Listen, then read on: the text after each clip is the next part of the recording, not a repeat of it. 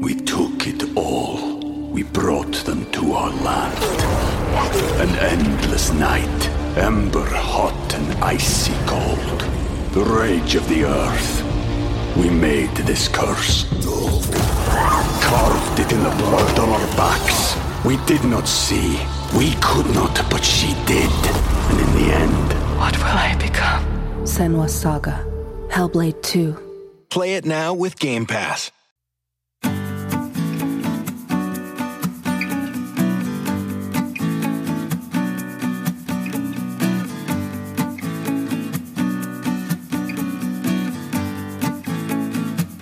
Hello everyone, and thank you for joining me. I'm Tracy Harris, and this is At Home In My Head, the podcast that explores life in the cottage at Woodland Corners.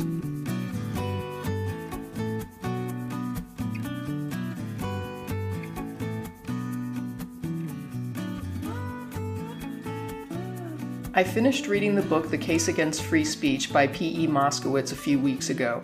I've been processing and thinking about what I read because it's been paradigm shifting for me. It reinforced some concerns I've had, but also went much deeper to the point that I'm now wondering if the U.S. fascination with the concept of free speech isn't just a distraction from the real issue of social disparity and the fact that, like any other right, what matters most isn't what's on paper, but whether one has actual capacity to access it. I've been posting thoughts and incidents that have come up after reading it to gauge feedback. I guess as a form of testing to see if other people see what I see or recognize something I'm missing. The book is heavily and well cited, and there's no way I could possibly go through all of the examples that Moskowitz provides. I will say that when I saw claims that seemed extraordinary, I did stop reading and start Googling. But much like my experience with my religious deconversion, I was stunned to find that it was my understanding of reality and history that was lacking. The evidence for it was in plain sight. When I fact-checked the fact claims for things like legal opinions or history, I found the reality I had in my head was flawed and not aligning with facts. And as a result, I had to think about what that meant for my understanding of many of the ideas and concepts being addressed. I think the book is worth a read for anyone who wants a more robust dive into this issue. The citations as well are fascinating reading. Do note that what I'm going to talk about with regard to my experience reading this book is going to include some of what was in the book, but also a lot of where my head went when I read it and after I put it down. Just a reminder, that's why this podcast is called At Home in My Head, because it's about where my head is with many of these things or what happens in my head as I interact with guests bringing their own experiences and thoughts to the table. I never want to tell anyone what to think. In fact, that thought actually disgusts me. After I left conservative religion, I realized that all we really have in this world is what we experience and how we process that, what we think about it. And we should be allowed and encouraged to pursue that. By way of example, there was an exchange I had in my prior activism that I want to share. A young man wrote in to ask questions. If I remember right, he was about 16. He was involved in religion, but it was clear he was questioning. He'd been listening to some of the work I was involved in putting out, and so he wrote in and asked some questions. Basically, what do you think of this or that religious claim or concept? So I wrote back and gave him my thoughts. He wrote back later to say he'd talked to his pastor and he had more questions. So he asked and I answered again, just giving him my thoughts. This went on for another email or two before I realized that what was actually happening was that I was having a conversation with his pastor, using this young man as a conduit. And this model could go on forever without resolution. It wasn't that I didn't want to help him, but I didn't actually see how this was helping. The boy wasn't interjecting anything, just giving me a summary of what his pastor said and asking me to respond to it. Finally, I issued a response as I had done a few times already, and I ended by telling him what I just said, that this appeared to have evolved into me having a proxy discussion with his pastor, and that his voice, the boy's voice, was nowhere in there. I told him this could go on endlessly, but what ultimately mattered was not what I thought about what his pastor was saying or what his pastor thought about what I was saying, but what this young man thought about all of it. That at some point, he was going to have to sit down with all of this information and figure out what he thought about it, because that's really what matters in our lives. what we think about what's going on around us and within us. I told him he needed to stop asking his pastor what he thinks and stop asking me what I think and look at the situation and ask himself what he thinks about all of it. Because whatever that means, he has to own it. I can't own it for him. The pastor can't own it for him. It's his thoughts, his life, his beliefs, and he needs to sort it out. I didn't say it in a mean way, like go figure it out for yourself, but in a positive way. Trust in yourself as you navigate this issue because you seem like someone who's honestly interested in the truth and doing what's right. He wrote me back and thanked me for engaging, but then he said something that made me sad. He said that at 16, no one had ever asked him what he thought about anything. That idea alone was foreign to him. He's 2 years away from legal adulthood, and no one has ever suggested that he think about the world around him and trust his own experience and ability to learn and draw conclusions. I don't know if that scored any points in my favor, if he went away realizing that only one person in this back and forth was suggesting that he was capable of figuring it out for himself, that only one person wasn't intent on telling him what to believe, rather than asking him to think about what he believes. But I hope that at least had impact, that I wasn't scared of letting him think for himself, when apparently everyone else around him was encouraging otherwise. I won't ever know what happened to him. I won't ever know what he decided. But I do know one thing. I made him aware that he didn't have to absorb an ideology like a sponge, that he had a right and an ability to question things and should consider himself capable of understanding issues or examining them further if he needed more information. I like to think I at least provided him a chance to own his life. It wasn't important to me to tell him what to think or what to do. It was important for me to free him up to figure it out for himself. He may have gone on to leave his church. He may be a pastor now. He may still be questioning and struggling with these same issues. I have no idea. But at least he now knows that whatever he is in his journey, he has a right to own it if he wants to. And that's kind of what I'm offering here. I'm not telling anyone what to think. I'm not telling you what is in this book. I'm telling you this is how what I read impacted me and my thinking. It's what shifted about my understanding of the world around me after I put this book down. If you want to know what the author actually has to say, you're going to have to read the book. If you want me to tell you what the truth is, you're going to be disappointed. All I can tell you is what I took away based on my personal situation and what I thought before I read it and what I'm thinking now. You might think it's a load of crap. You might find that it also impacts how you think about it. You might find this whole thing is just a waste of time. I can't really tell you what to do with this information. You're on your own with that. So I decided to ask a friend of mine who's worked in law enforcement and for the military what he understood free speech to mean. This is someone who spent his entire adult life defending the United States and U.S. laws. So I wondered if he would give the same answer I would give. What does the guy who was willing to kill and die for this nation's Constitution think about what's in that document about speech? He was actually hesitant to even answer. I think he suspected some sort of rhetorical trap was being set, but I simply genuinely was curious. I finally had to throw down what I understood it to be as a baseline and ask if that was also his understanding. I said that my understanding of free speech in the U.S. was that the government was not allowed to restrict speech, and most especially speech that was critical of the government. Before reading this book, I probably would have tossed in all the caveats that I've learned as well about not promoting violence or illegal activity. But when it comes to the speech part of the First Amendment, those restrictions aren't mentioned. The First Amendment is three-pronged. It says we can't make laws restricting religion, we can't make laws restricting speech, and we can't stop people from assembling peacefully or petitioning the government. Note that these things are not contingent on one another. They're listed separately as three things the government can't impede. There are actually no caveats in the First Amendment prohibiting any sort of speech. But again, foundationally, it was crafted, at least as I learned it, to ensure people wouldn't be thrown in prison for speaking out against the government.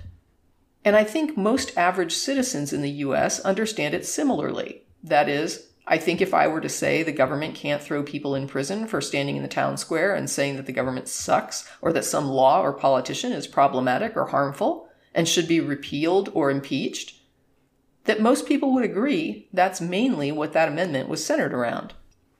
In a prior episode, I talked about a case in our history that promoted the iconic idea that you can't shout fire in a crowded theater, and how that actually was used by the government to shut down speech critical of the draft, and distributing pamphlets that encouraged young men to not comply with it. This is actually the sort of speech I was told would be protected under the Constitution, but in fact, it's apparently espionage against the state. Later, the entire thing was repealed. But currently, precedent is that you're running afoul if you encourage lawless action, which was encouraged in the pamphlets. So what we're saying is that people can complain about laws, but not challenge them. We have an idea that the government's line in the sand was promoting violence, when clearly the courts were interpreting the Constitution as saying that merely challenging laws was enough to get you imprisoned for espionage. If I suggest that the draft is illegal, and that young people should not comply with it and should burn their draft cards, I'm in legal jeopardy. And I get that in a person's head, this may seem to make sense. For example, you can assemble, but not break any laws or disturb the peace. You can criticize and try to change the laws, but you have to comply with them in the meantime. There are two problems with this. First, people who don't have a platform, the marginalized and vulnerable, can't buy a media outlet to get their message out. The billionaire can. He can buy outlets and marketing teams and lobbyists and drop gobs of money to make sure his views are heard, or, more disturbing, that his views are obscured or misrepresented in order to influence the public with mass disinformation. If we tell marginalized people that they can't be disruptive or they can't defy laws to make their point, how will they get public exposure or attention? I mean, we have the state promoting policies and laws that are literally killing people. Our healthcare system that denies and restricts access to healthcare is killing people. Our injustice system is killing people, murdering them in broad daylight and lying about it. There have been over 200 pieces of recent legislation that will destroy the lives of trans people, trans families, and trans children. Some of those laws are literally genocidal, according to the United Nations. How do we reasonably ask people to respond to lethal state policies peacefully and in compliance until they can ask to have their grievances addressed? Is the same state that's trying to kill you going to help you get this fixed? And if the policy is lethal to you and others, you're just supposed to die waiting for assistance? Don't upset the apple cart while you're quietly being murdered. Don't get too rowdy when our knee is on your neck. It reminds me of the conversation about George Floyd I had with Captain Hunter, where I asked, "What's a citizen supposed to do?" We are fully expected to stand there and watch police murder a man in custody. If we step out of line, while it's happening in front of our faces, we are the ones in legal jeopardy. We would, as even Captain Hunter had to admit, likely also end up dead or in custody. If we succeeded in saving that man's life, we would pay with our own, or have no way to show that he would have died otherwise and have been legally charged with interfering with the arrest. So yeah, I guess the plan here is for us to die quietly. We can respectfully ask the system that's killing us to please stop and hope that it will. But really, do you see DeSantis doing a 180 on trans issues just because he's told what we already know? That his policies are going to kill trans people? He knows this. That's a feature to this man who runs this state, not a bug. It's what he actually wants to do, make the existence of trans people criminal, so that they will either leave or die. And our federal government exists, but so what? It's still happening. How do we expect people to react to that? It's ridiculous to have a government focused on persecuting and killing a population in the nation and then have laws in place that say you can only respond to that within the same legal system that's oppressing and killing you. The system is the problem. The laws and policies are designed to provide huge platforms to people who want you dead and nothing close to that level of public reach for you as the person or group being targeted. But if you gain traction, do the only thing you can to gain attention, which is make a fuss. You're the one running afoul of the horrible laws. And to add insult to injury, what is legal protest can and is redefined by the state to make your voice and your ability to advocate for yourself even smaller. So comply with the laws when you assemble and when you appeal to the state authority for your grievances, and then watch as they make that little island of what's legal smaller and smaller. A good example is DACA. When Trump was running for office, he painted himself as very pro-DACA, and the public was very much in favor of granting citizenship to DACA residents who had grown up here. But once Trump was elected, he vilified immigrants and fomented public anger against them. DACA shriveled and died. And any DACA recipient who stood up to speak out about it did so at their own personal peril, as some of them found out after they were deported from the only home they'd ever known for standing up and speaking out. The government can't have laws that infringe on free speech, is what I was taught. But isn't a law that threatens to deport you if you advocate for yourself at a protest an infringement on your speech? Because I'd be terrified to bring my grievances to the same state that was threatening me with deportation. And this is where cases got even stickier, with cases showing that the government absolutely does use the law to infringe on speech. It just doesn't overtly say that you'll be arrested for criticizing the government. The further problem that the book points out is that in a system that starts out with so much disparity, people who are living on the streets in abject poverty and people who are some of the wealthiest billionaires on the planet, that rights and resources will always be more accessible to those with wealth than to those without it. In fact, for most marginalized people, just obtaining access to your guaranteed rights means hiring an attorney, which is no small expense to take on. And that's just talking about money, not time and stress dedicated to a legal battle that you know you may not win, even if you're right. Rights are fully handed to some people, but for others, they can only be obtained through significant cost and sacrifice simply because of how our system is set up. Someone who can buy a media outlet gets more speech than someone who is living on the streets. And someone with lobbyists and deep pockets has more influence over the laws than the individual or the worker who is on strike.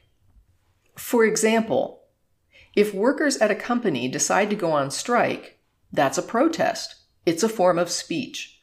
In some cases, however, the companies cancel health care of workers, some of whom cannot survive without access to treatment and medication, or who have children who can't survive without it. Loss of access to health care is life-threatening, and our government in the United States is extremely complicit in making sure that companies are tied to health care access. That insurance is unaffordable to the average citizen unless it's supplied through the government or a company. The government could expand healthcare as a right to every citizen, but it doesn't. It maintains a system and fights against direct citizen access, thereby handing employers the leverage to literally kill employees who dare to exercise free speech in the form of a workers' strike. Is that not the government infringing on speech? The process to secure rights that are denied is daunting to the point of discouraging most people from even pursuing them. So anyone who gets those rights without a legal battle is already at a huge advantage over everyone else based on how our system secures rights for people. The system is discriminatory and set up to maintain the power imbalances that we see around us. To suggest that any right or resource access is just as available to everyone is demonstrably false. And if our system was honestly about promoting equity, then almost 250 years later, we would not see unhoused families in the same system as billionaires. I ran across a public court filing maybe a year or two ago where a woman reported a coworker for sexual harassment to her HR department. After the report, her manager became hostile toward her and her work reviews took a sudden downturn. She reported this to HR as well, since this would negatively impact her career opportunities within the company. But the company's HR department was so slow in their handling of the situation that she eventually felt that quitting her job was the only way to get away from the daily hostility she was confronted with when she came to work, still assigned to the same department under the same manager that she was reporting to HR. During her exit interview, after she resigned, she was told that her severance would be withheld unless she signed away her right to sue the company over this issue. Not being independently wealthy, she needed the money and signed the paper. Later, when she tried to pursue the issue through an attorney, instead of the court understanding the duress she'd been under, they merely pointed out that under the law, she had signed away her right to sue, and that was the end of it. In fact, that was the actual defense that the company presented. They never denied the harassment. They never denied the HR department had let this hostile situation linger until it was unbearable. They offered nothing to say that she had not experienced every horrible work-setting violation that she claimed. They admitted they did in fact hold her severance hostage until she signed away her right to legal recourse, and argued they had every legal right to do so. And under our laws, they were in the right. We took it all. We brought them to our land. An endless night, ember hot and icy cold. The rage of the earth. We made this curse. Carved it in the blood on our backs. We did not see. We could not, but she did. And in the end, what will I become? Senua's Saga. Hellblade 2. Play it now with Game Pass. And that is, in my opinion, injustice. Those are unjust laws. And based on statistics showing women are far more likely to experience sexual harassment, here we have an example of how we have gender equity in our Constitution with clear gender inequity in practice in our laws. But further, with people of all genders, this abuse in the workplace is a form of classism, where someone with a bigger salary and more power is doing the harassing or letting the harassment continue within their department. Surveys that address workplace harassment toward men and women, they seem to still break the research into a binary, found that by far, most people didn't even bother to report the situation because there was a huge lack of confidence that workplaces will take it seriously and effectively address the problem. So what good is protection under the law when the same laws make it daunting to petition and difficult to win that protection? How is that good or useful law? And the cherry on top? When I Googled the names of the employees named in the complaint, one of them, the manager, was still employed at the company a few years after the case. So the company chose not to defend the accused employees and in fact did all it could to avoid having to defend them, strong-arm the person who was wronged, and then used the law to stop them from seeking recourse. And then kept at least one of the employees they couldn't defend on the payroll. How can any woman at that company feel safe when a manager that looks the other way at sexual harassment is kept on the payroll even after they punished a woman who sought relief from her hostile work environment? As an aside, I'm including a link in the description of a video comedy short that someone sent me about workplace sexual harassment the very morning I sat down to finalize this episode script, with a note that said, "Why does this feel scarily accurate?" They aren't someone that I DM with often, and they sent it to me randomly, but it mirrors the case I'm talking about. I saw it as art imitating life, so I thought I would share. Is there free speech there? Of course not. Facing harassment, being threatened with loss of income, those are substantial barriers to being able to lodge a complaint to try and correct a situation. And the same government that issues the laws saying this harassment cannot happen allows laws that screw you over if you try to stop it from happening to you. So is that government involved in suppression of speech? I think it is. It's the government saying we aren't seriously interested in giving employees real teeth to defend against harassment in the workplace. It is the law working to perpetuate injustice and oppression while giving itself cover in the form of a code that says this sort of harassment is illegal. But what good is making something illegal if you're going to make enforcing it nearly impossible and even dangerous to people's ability to access necessary wages to continue buying food and housing? One of the things that happened to me when I was reading this book is that I started to rethink what infringement of speech actually looks like. My image of some comically overt law saying, "You'll be hanged if you insult the king," was not nearly as imaginative enough for what's really happening here. The state has all kinds of creative ways to shut you down and shut you up and punish you if you try to advocate for yourself as a marginalized individual.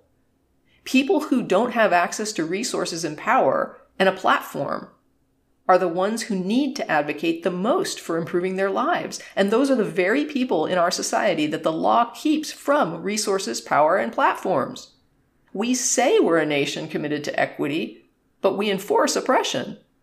If we're looking at systemic oppression, then this harassment complaint wasn't just about a company, especially when we have stats showing that it's bigger than one company. We have a nation where people are being oppressed and the law isn't effective in stopping it. And when a person stands up to complain and actually use the system to fix it, they will fail because that same system doing the oppression does not allow for an honestly effective remedy.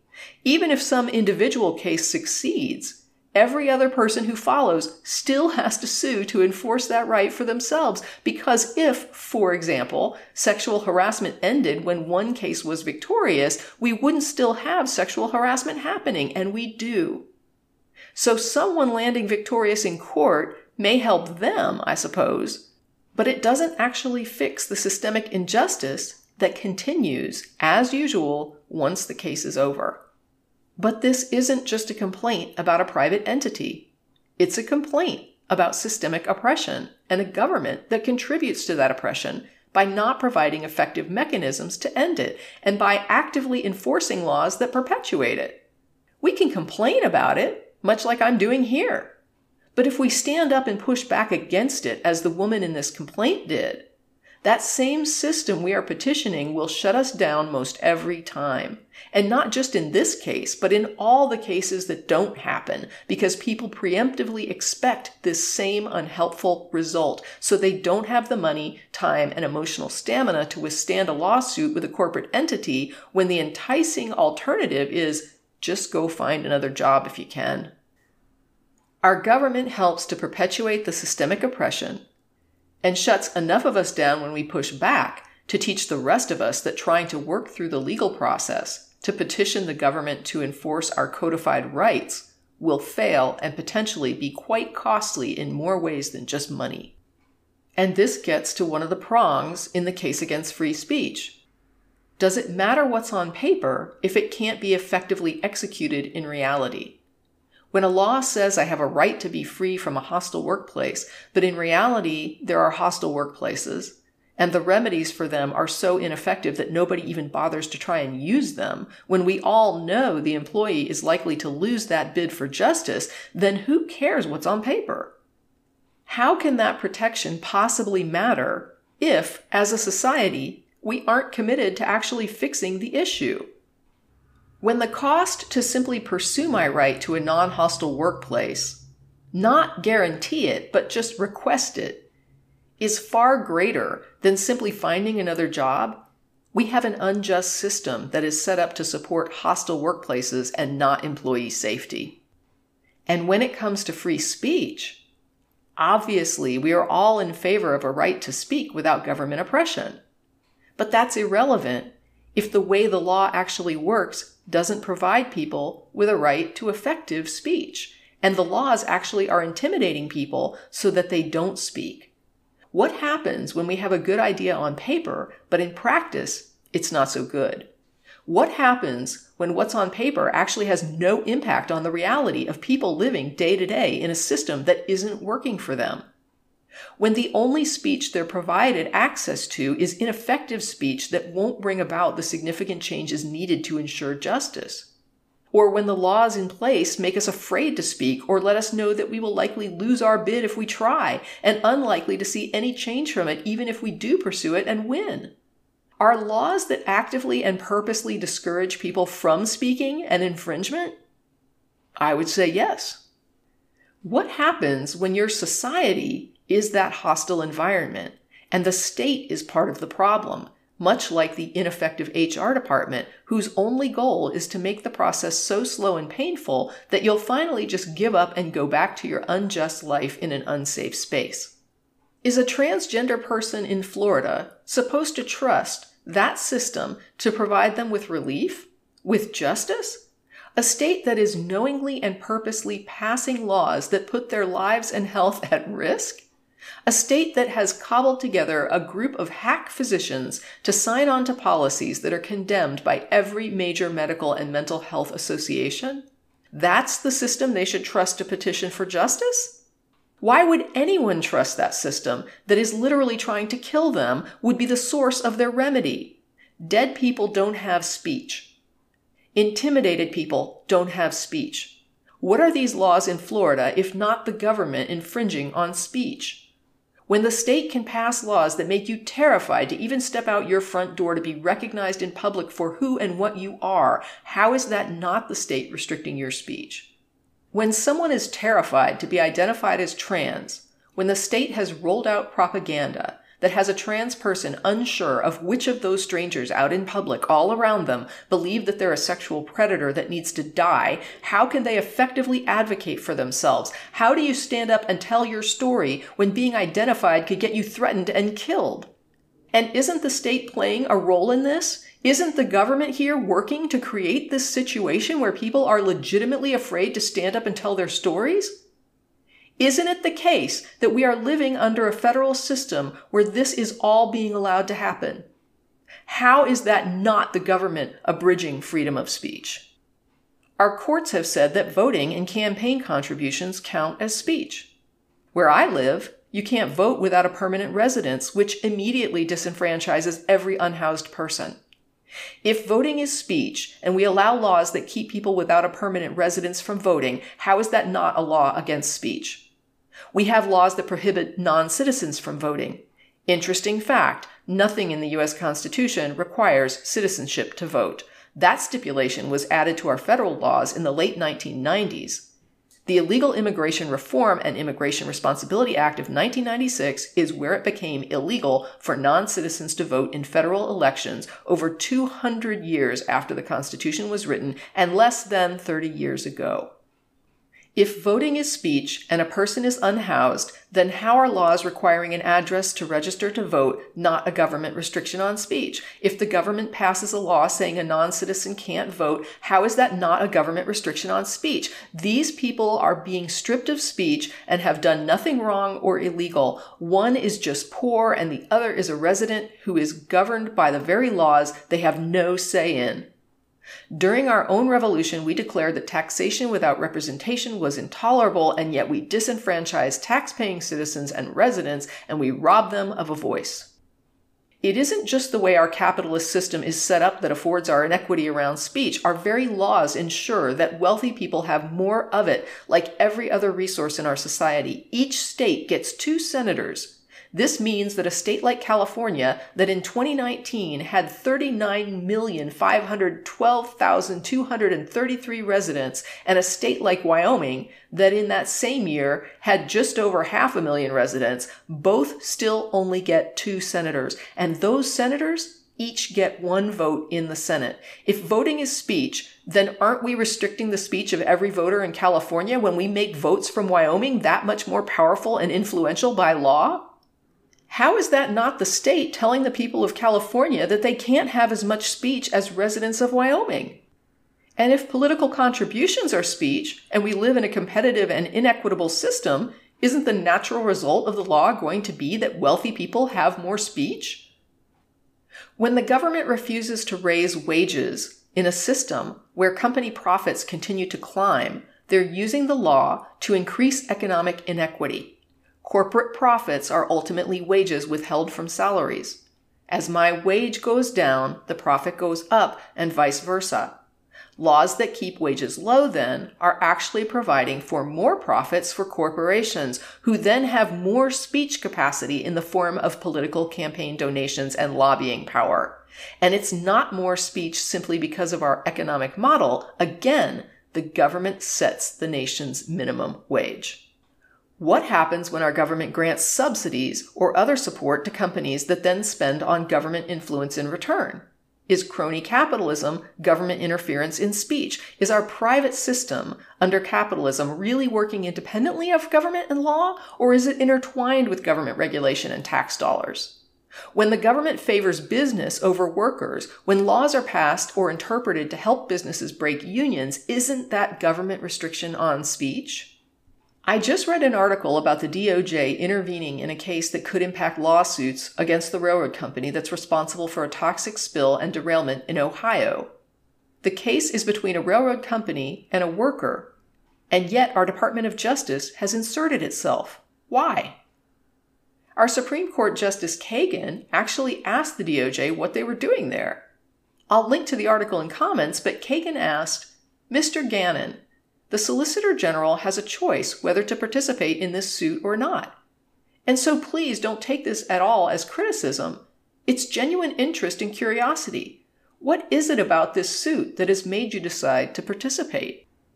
Gannon is there defending the railroad company against this private citizen who is now dealing with cancer.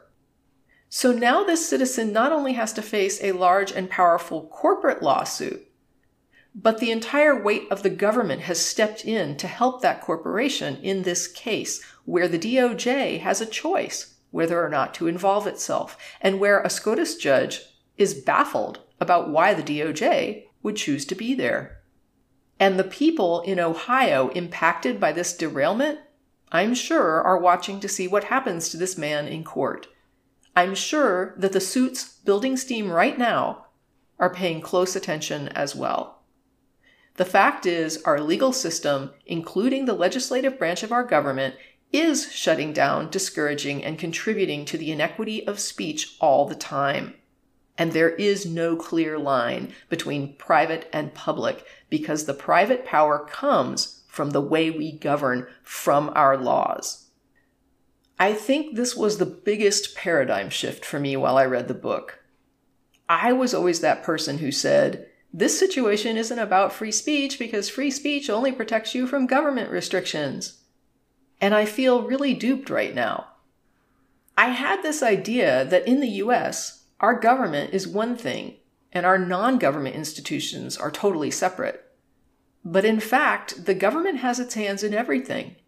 It's a tool used by powerful private people to further disenfranchise the people they exploit, so that they become more and more powerless to self-advocate.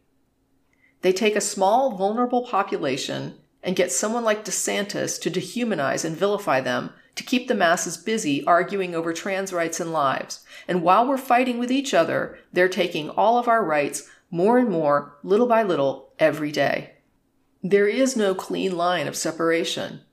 And now when I think about all the times I've said, "That's not a free speech violation because it's a private enterprise doing the restricting," I realize I wasn't actually considering all the ways our government laws and regulations are involved in empowering those institutions and companies, even nonprofits. The concept of private versus government is a fiction. Our government has its hands in everything about everything in our lives, and it's mainly working for people who do not have equity as a goal.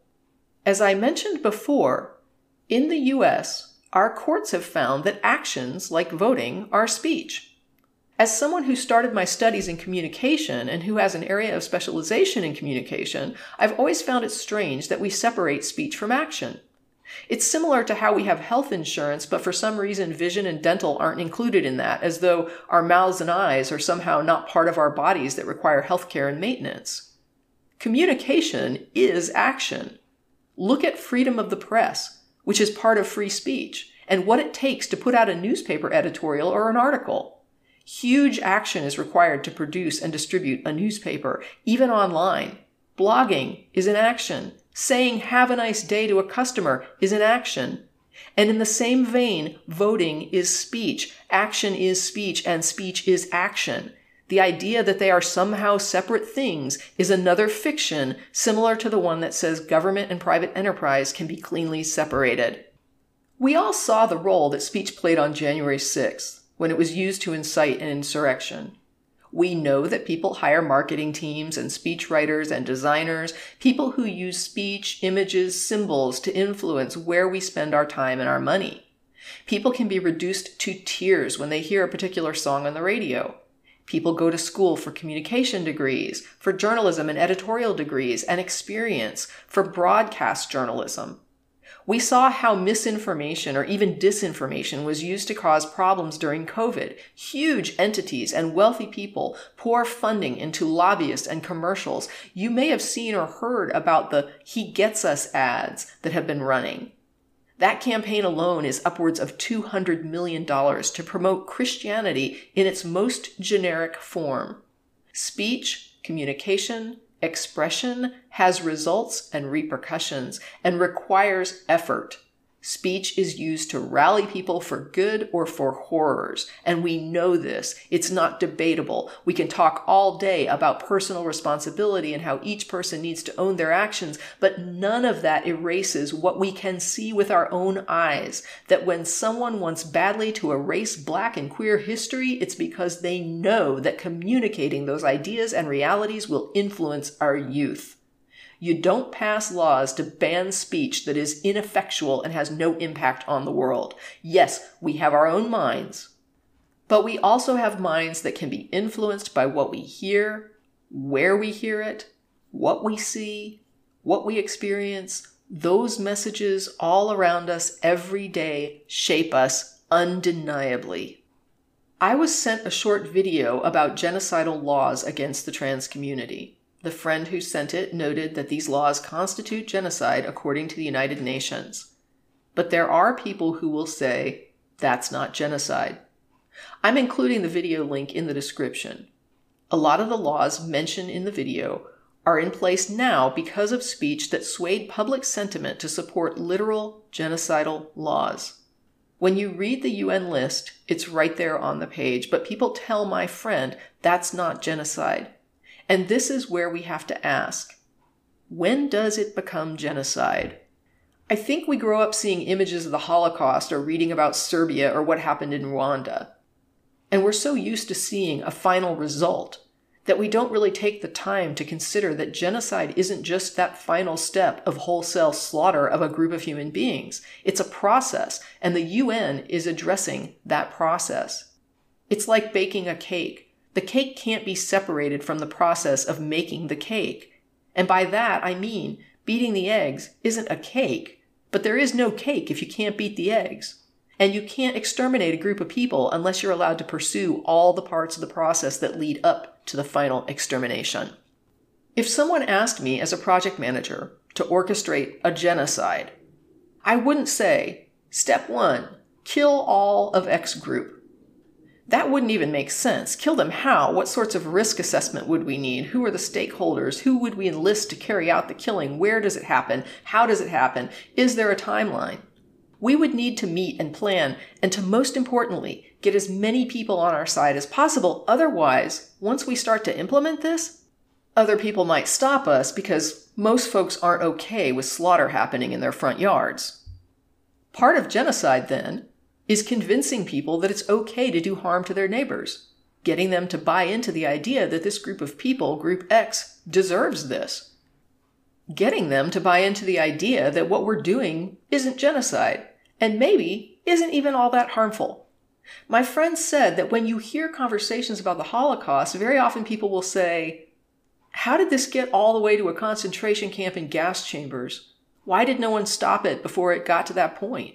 But if we don't consider all the steps in the process to be part of a process of genocide, if we consider genocide to only be that final step where the slaughter actually begins, then it's very easy to see how it could get to gas chambers and prison camps with nobody stopping it. Right now, we have laws being drafted and passed that deny trans people a right to exist in public spaces, that deny them access to physical and mental health care that medical consensus says they will die without. Our government officials are doing all they can to paint the trans community as predators of cis women and children, unsafe to have in our communities or in public spaces.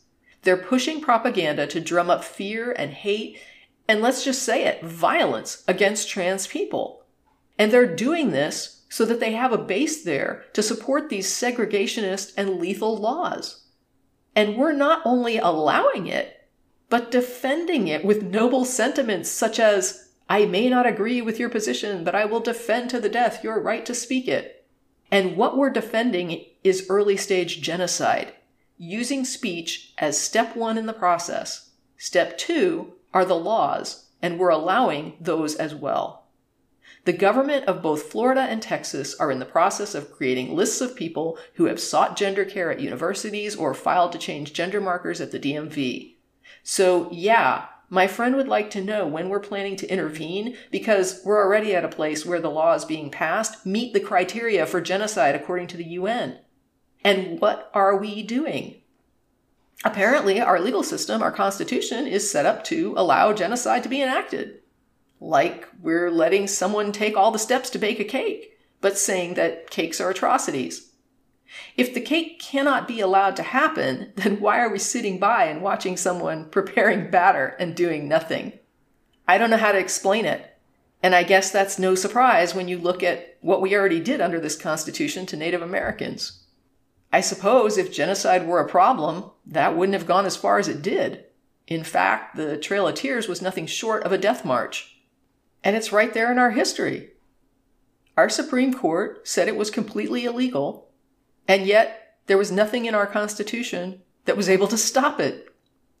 Would people in this country stop a genocide today that we were okay with yesterday? How far into the process do we have to take it before it's time to draw a line? Then I come back to my thoughts on free speech and how many ways we curtail it around us every day that we consider legal. Because we're expecting it to look like a law that says you'll be locked up if you insult the president. But instead, it looks like laws that make it hard to improve things or make anything better so that you'll give up and go home. You can gather and protest, but don't do anything that is disruptive. You can speak out, but if you advocate for too much change too fast and you gain momentum, we'll label you subversive and kill you or intimidate you into silence. And it's similar to this thinking on genocide. We expect it to look like soldiers lining up for a mass execution. But what if I can kill people and disappear them from public spaces without firing a shot, using the government's power and authority? Maybe we need to think about how genocide might be perpetuated if it needs to be done less overtly. Maybe I just deny people healthcare access. Or I make their lives so much hell that they do the job for me because they don't want to wake up to a hostile environment where they can't feel safe anymore and where the whole world hates and rejects them with no hope of change or improvement. Throughout the book, Moskowitz makes it clear they aren't saying that they're against the idea of stopping the government from locking people up for exercising speech. They're more asking, should the focus even be on this amendment on paper? Or should we be looking at what is actually going on with regard to speech in this nation and who has it, who doesn't, and what exactly it's being used for or against? I mentioned this last time, but it's about who's drawing these lines around what is and isn't platformed and why. Because a lot of effort is expended when someone buys CNN or Twitter or battles all the way to the Supreme Court to be allowed to donate gobs of money to political campaigns anonymously. Is there a bigger question here of who has speech and why, and who doesn't have it and why not? Because in the end, isn't that where the rubber meets the road? Our society isn't separated into neat lanes. It's a web of interconnected threads. Pole one, and other threads will also quiver. But at this point, I've really just thought about some of the issues that complicate the question of what constitutes a law that abridges free speech.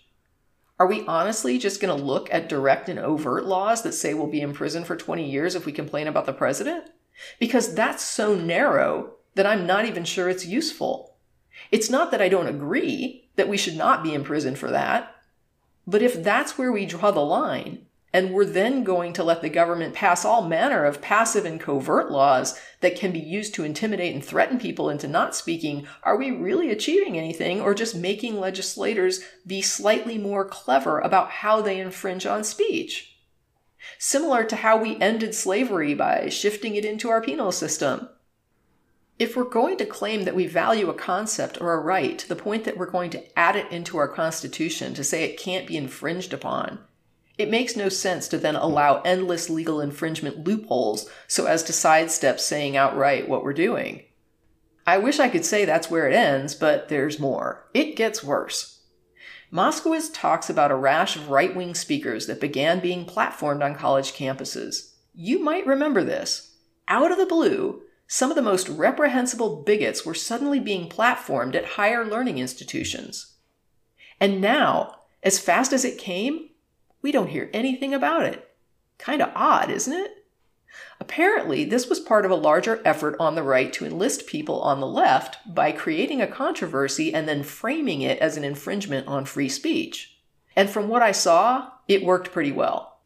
People I know who would go to the wall to stop creationism being taught at a public school were now advocating to put racists, sexists, transphobes, and a slew of other openly bigoted personalities on stages at universities.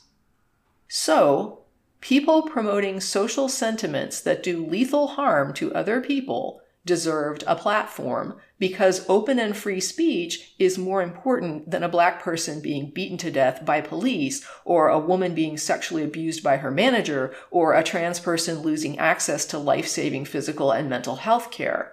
Suddenly, the free speech rights of someone working at step one of genocide, dehumanizing other people, were more important than the literal lives of marginalized people.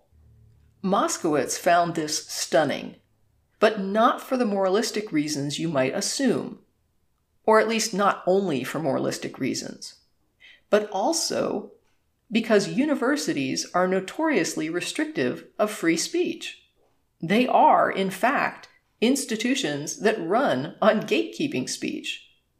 Generally, only someone with a very elite qualification is allowed to access a student audience. We don't randomly grab people off the street to teach university courses.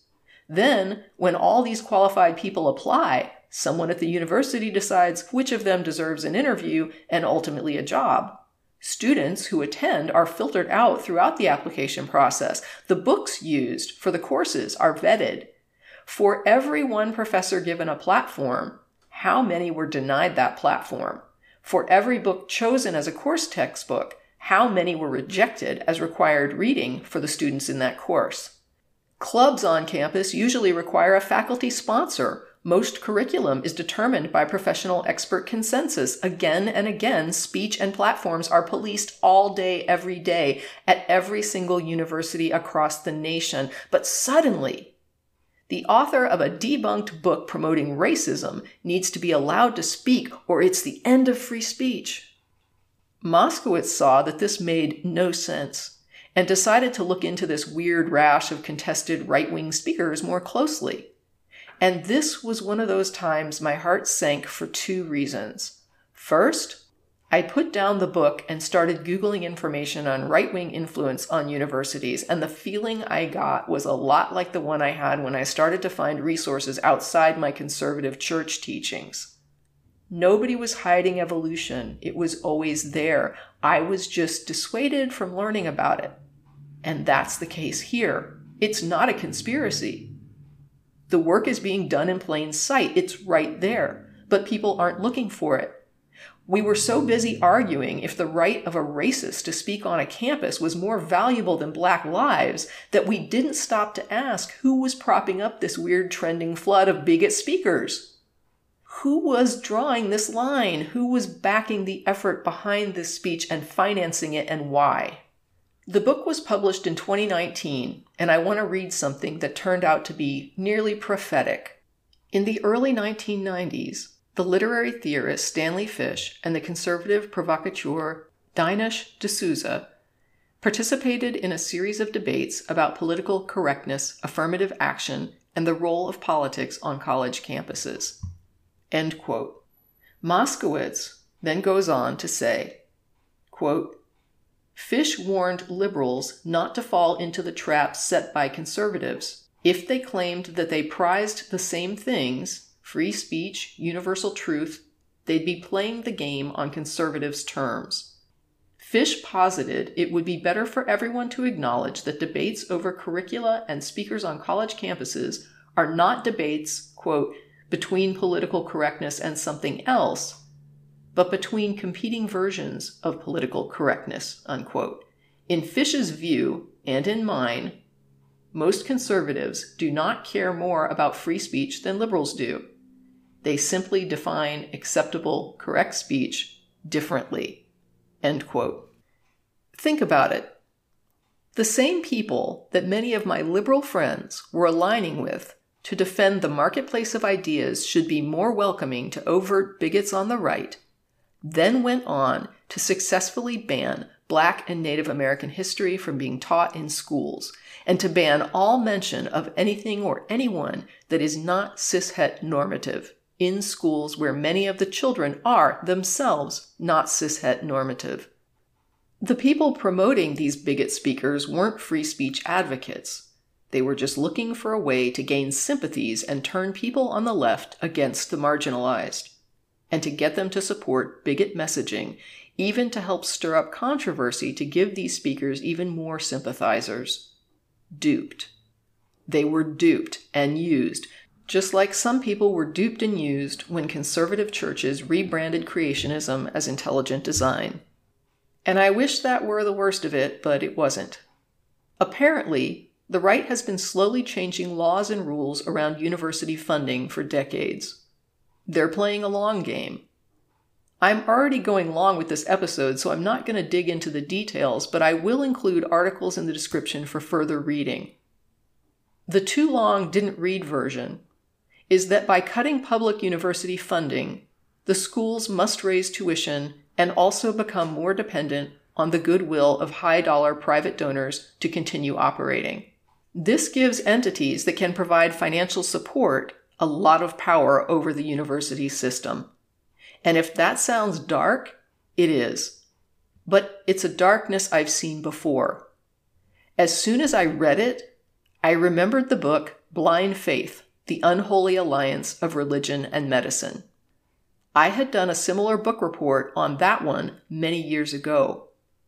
It describes a similar financial leveraging of university curriculum. An entity called the Templeton Foundation invested heavily into research around spirituality in medicine and healthcare. Early on, they were more overt about their religious agenda, but they eventually evolved to more carefully word their website and materials to sound more secular. Even the word spirituality is code for religion, as much of the research is related to religiosity. But in addition to funding research, they also paid authors to write books promoting spirituality in healthcare and to overplay the research. Often they would mention that there were hundreds of studies showing the efficacy of spirituality and health. They were on talk shows and made the rounds as news outlets picked up the information and repeated it.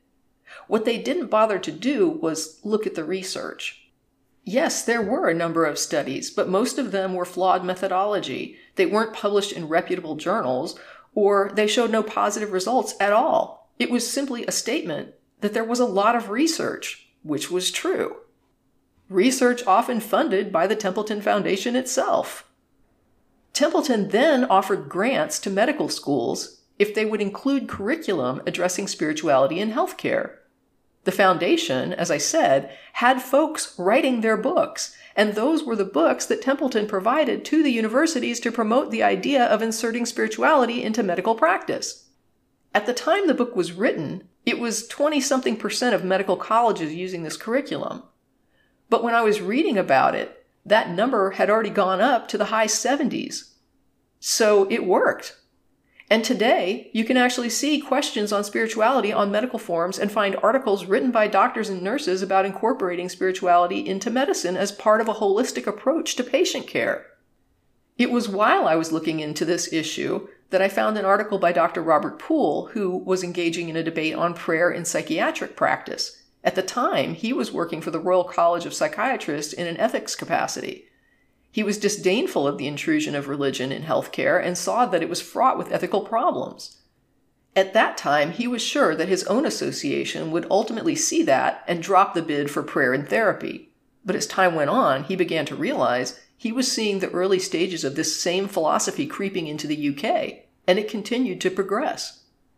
If you're interested in those conversations, you can probably find them online, but my point is that this model of using financial influence to control university curriculum isn't new. It's just more aggressive now. The right is not using an enticement, the carrot, the promise of a grant. They're literally working with governments to choke university budgets to make them vitally dependent on private funding. This is no carrot, this is the stick. They're not influencing these universities, they're taking them over. And if you want to have some real nightmares, then get online and start reading more about it. I'll include some links in the description to get you going. So working with government, right-wing private interests are starving university budgets to control speech, to control what is taught at public colleges. Is this an infringement of speech? When the government works with private financial interests to control speech and ideas on a campus and shut down ideas and curriculum it wants to suppress? Free speech is as free speech does. It's a weapon or a shield depending on who owns and draws the lines around what is and is not okay to restrict. And we can and do restrict it all across our society, even at the government level. The only question is whether or not we value this right over other rights. When the right to be free from discrimination conflicts, do we side with oppressed people or oppressors? This is a real choice we as a society must make. We can't be neutral. And this is when it struck me. I wondered what free speech arguments would sound like if I applied them to the right to bear arms. What if I told you the answer to gun violence was to issue everyone a gun, both people with a history of aggressive violence toward others, and also those in groups most likely to be harmed by gun violence, because the best answer to a bad guy with a gun is a good guy with a gun? What if I explained that if we don't give guns to known perpetrators, then we can't justify letting people who are most often victims of gun violence own guns for protection as well? What if I told you it was the very people society most objects to owning a gun, those with aggressive, violent pasts, who need the Second Amendment protections the most? If we can take guns away from those society most objects to having guns, then why even have a Second Amendment guaranteeing the right to bear arms? People we don't fear owning a gun don't need protection, because nobody objects to them owning a gun. It's the very people we don't want to be able to own guns who need to have guns, or we have no gun rights at all. I would hope you would tell me that my argument was ludicrous and socially destructive. And yet, swap the Second Amendment for the First Amendment, and these are the exact arguments being made that many of us swallow without questioning. Moskowitz points out that there is no mystery where fascism leads, or where racism leads, or where sexism leads. We have examples in history and the modern age. We know these ideas are socially destructive and lethal to vulnerable populations. We have tried them, they have failed, we have left them behind, or at least ideologically, some of us have left them behind. When we suggest that we can't guarantee the right to speak for a Holocaust survivor, unless we also are prepared to platform a Nazi, aren't we just saying that we aren't going to draw any distinction between murderers and their targets? That we have no way to tell the difference between someone promoting genocide and someone trying to prevent future genocide? If a nation can keep guns out of the hands of people with a history of violence, then a nation can keep speech out of the hands of people promoting ideas that have already been shown to result in mass social harm, slavery, and death. Sure, there may be some gray areas, just like there are times we can't tell a murder from self-defense, but who would ever suggest that means we can't have laws against murder? There is nothing magical about speech. And if me suggesting that we might want to put a cap on it at genocidal ideas is upsetting, then remember, speech is being policed and silenced. The question isn't, should it be allowed? It is allowed. The question is, who draws the lines and for what reason? And I'm going to vote not promoting genocide is a good reason to draw a line. I'd rather see that line drawn than the line drawn at erasing Black history or robust sex ed, because bigots want to be able to weaponize classrooms against LGBT+ folks and people of color to keep them socially oppressed. And it's actually not just covering it, but lying about it. More on that in the description. I'm also going to include a piece of satire from The Onion that hits pretty hard on how media and journalists have completely mishandled issues around transgender oppression. It actually provides several mentions of free speech as propaganda, using dark and biting humor to effectively demonstrate how the right uses the concept of free speech as a tool for oppression, trying to enlist people who hold free speech as a sacred cow to help them further their genocidal efforts against the trans community. The article satirically argues that if journalists aren't allowed to lie about trans people and create fake narratives that fuel harassment and violence against them, then free speech will die. And again, are we really that inept as human beings that we can't tell a killer from the person they're trying to kill? I guess I have more trust in myself than people who say we can't ever draw that line. At this point, according to my word count, I've gone on past an hour, so I need to end, but there is more material and more to think about, so I hope to dedicate one more episode to continue going down darker paths that Moskowitz has pursued that I haven't even touched on. What I've talked about so far is really small potatoes compared to some of the things the government has done and documented. And once you see that template, you start to recognize when it's happening today. And yes, it's still happening today. To be fair, they'll go after any group calling for significant changes. But the groups most likely to want to alter our system the most are not the ones who have the resources and power within the current system to live like kings. People who want to change the most are more frequently going to be those hurting the most within the system, those who are marginalized and vulnerable. So efforts to maintain the system will tend to do the most harm to the people already being harmed, and in this case, that means most government efforts to destroy subversion are going to be aimed at destroying the most effective calls for equity. But that's for next time. Like I said, it's just a lot for me to think about.